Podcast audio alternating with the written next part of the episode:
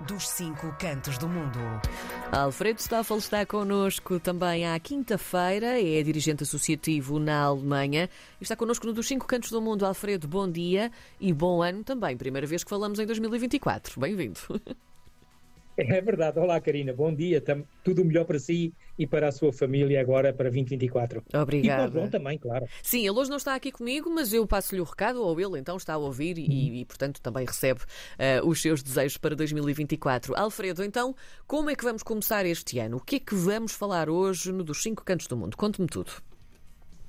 Bem, eu tinha pensado, para já, em uh, darem, uh, portanto, as saudações aos nossos ouvintes, desejar-lhes para eles e para as famílias tudo o melhor uh, e que, pronto, tenham tido umas boas saídas e umas melhores entradas em 2024. Eu pensei hoje em falar sobre algo que diz respeito às comunidades e ao movimento associativo, que é a alteração do decreto-lei que uh, regula os apoios ao movimento associativo, portanto, os, aquilo que nós chamamos o, os apoios da DGA-CCP, ao movimento associativo. Portanto, uh, acho que uh, seria interessante falar, porque a 26 de dezembro a lei foi promulgada, o decreto-lei foi promulgado e, claro, foi promulgado com a intenção de simplificar todo o sistema, todo esse sistema é todo o pedido de apoio. Uh, vou ser sincero, uh, de simplificação aqui não vejo nada.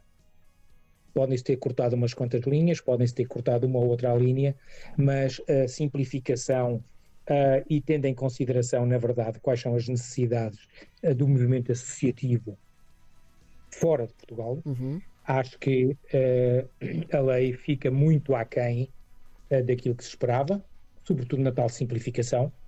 E, por outro lado, um, seria também aconselhável que as pessoas que eh, fazem, que escrevem uh, estas leis e, portanto, que redigem as leis e que depois uh, quem as vai uh, ler e corrigir tivessem em conta, para já, alguns erros de sintaxe e depois também até as próprias quais são as próprias intenções uh, desta alteração da lei.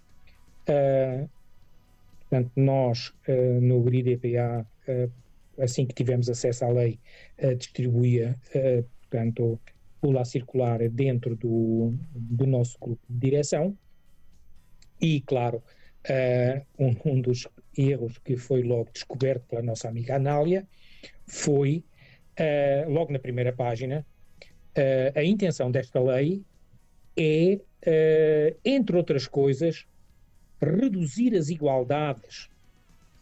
Portanto, eu vou ler a frase como quase completa. Um, ehm, capacitação e valorização profissional com a participação cívica e política em linha com a Agenda 2023, a 2030 para o desenvolvimento sustentável e para a concretização dos seus objetivos de desenvolvimento sustentável, em particular, uh, parágrafo 11, 11, e depois diz igualdade de género, reduzir as igualdades, paz, justiça e instituições eficazes e parcerias, respectivamente. A pergunta que tenho a fazer é: não será antes, em vez de reduzir as igualdades, não é reduzir as desigualdades? Porquê? É, reduzir igualdades é um retrocesso. Mas uh, isto só a título de. Uh, só a título de. pronto, de. Sim de algo que claro. eu acho que uh, deveriam ter mais em conta. Uh, portanto, uh, eu não vejo no, no restante, portanto, na restante, no restante decreto-lei, não vejo uma simplificação, muito pelo contrário. as coisas estão como estavam. continuo a dizer que o, falta-me um, uma participação do Conselho das Comunidades Portuguesas uh, nesta reunião de aprovação dos, dos, uh, dos apoios. Uh, acho que, por país, a embaixada e, o, e os consulados deviam estar muito mais envolvidos do que serem meros, digamos assim, receptores dos pedidos e depois dar um parecer positivo e depois enviarem à Direção-Geral dos Assuntos Consulares e, no fim, ser um júri composto pelo Diretor-Geral e por uh, uh, quadros técnicos superiores, então, em princípio, a validar ou não aquilo que os próprios cônsules, que são aqueles membros do, do Ministério dos Negócios Estrangeiros que estão no terreno e que sabem o que é que se, o que é que se passa, portanto, um, acho que deveria ser dado mais uh, apoio e ter mais em conta aquilo que dizem os cônsules e, por que não, uh, dar um, por país um, um valor, uh, um valor X, de modo a serem, portanto, a própria Embaixada e os próprios consulados a poderem gerir essas verbas. Porque nós temos países onde poucos poucas associações concorrem, uh, temos países onde há uh, uma infra, eh, inflação de, de, pedidos de apoio. Uh, há uma coisa que eu acho aqui bem na lei, que é concretizar, portanto, o máximo de apoio a, três, a três pedidos por, por instituição. não, não vejo que isso seja algo contraprodutivo. Agora, Uh, o que a mim não me, não me cabe também na cabeça é, e já estava na lei anterior, uh, é, uh, sendo um, um, um decreto-lei virado para apoios ao associativismo na diáspora, uhum. não vejo por que motivo é que instituições que estão sediadas em Portugal também possam concorrer a esse, a esse pedido, tendo em consideração que em Portugal existem outros mecanismos e outras uh, uh, possibilidades de recorrer uh, a apoios financeiros. Um, em princípio, como digo, a credenciação continua a ser a parte mais problemática para muitas instituições, portanto, vamos dizer, a credenciação é uma das barreiras que terá que ser ultrapassada, mas neste caso terá que ser ultrapassada pelas próprias, pelas próprias associações, porque também sou da opinião que uma associação para concorrer tem que ter uh, não só os estatutos, também tem que ter as contas em, em dia e tem que saber aquilo que quer fazer.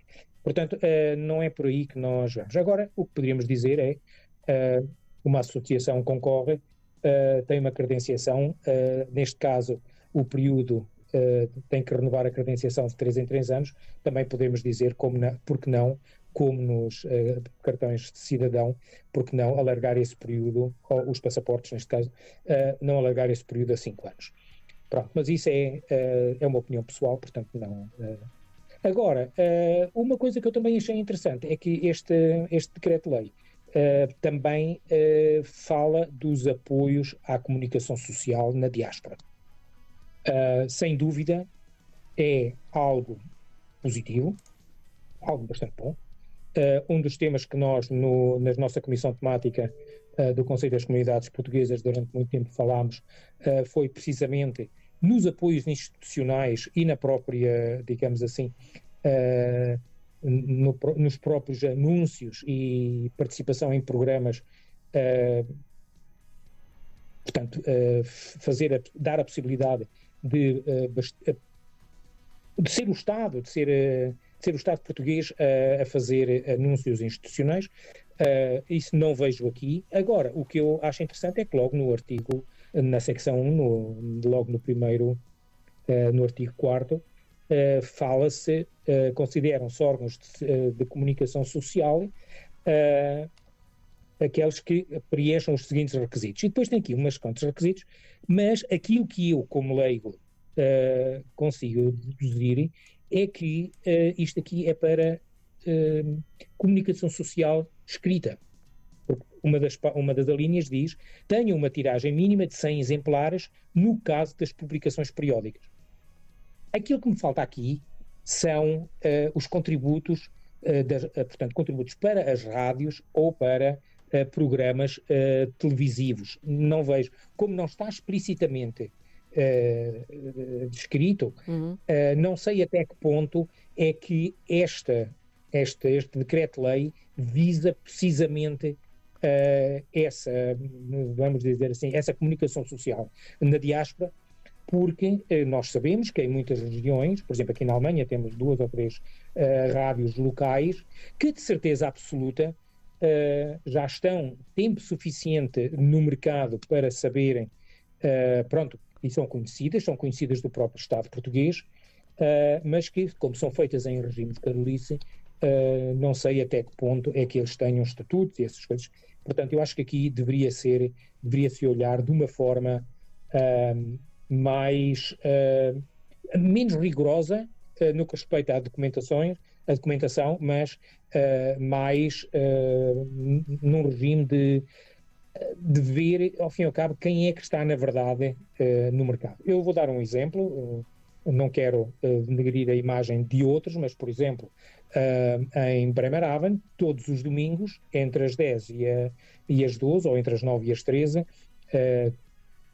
existe um programa que se chama Despertar Lusitano, que já existe há 27 anos e todos os domingos uh, eles vão para o ar. Portanto, se há, tanto se dá que o Armindo esteja, esteja de férias, há um colega dele que faz o programa, ou então uh, ele próprio sempre uh, está, está na onda. E é, por exemplo, é uma das rádios onde no, que nós, portanto, tanto como dirigentes associativos, como membros das, do Conselho das Comunidades Portuguesas, ou mesmo quando, vem, quando cá vêm uh, deputados, uh, por exemplo, neste caso à Alemanha ou à nossa zona, uh, é sempre um ponto de, de encontro com essas pessoas, portanto, é, por assim dizer, a possibilidade que nós temos de passar a mensagem para as nossas comunidades. Portanto, eu acho que aqui há um, há um erro, acho que se não, como não está explicitamente descrito Uh, não sei até que ponto é que a lei possa valer para, para eles,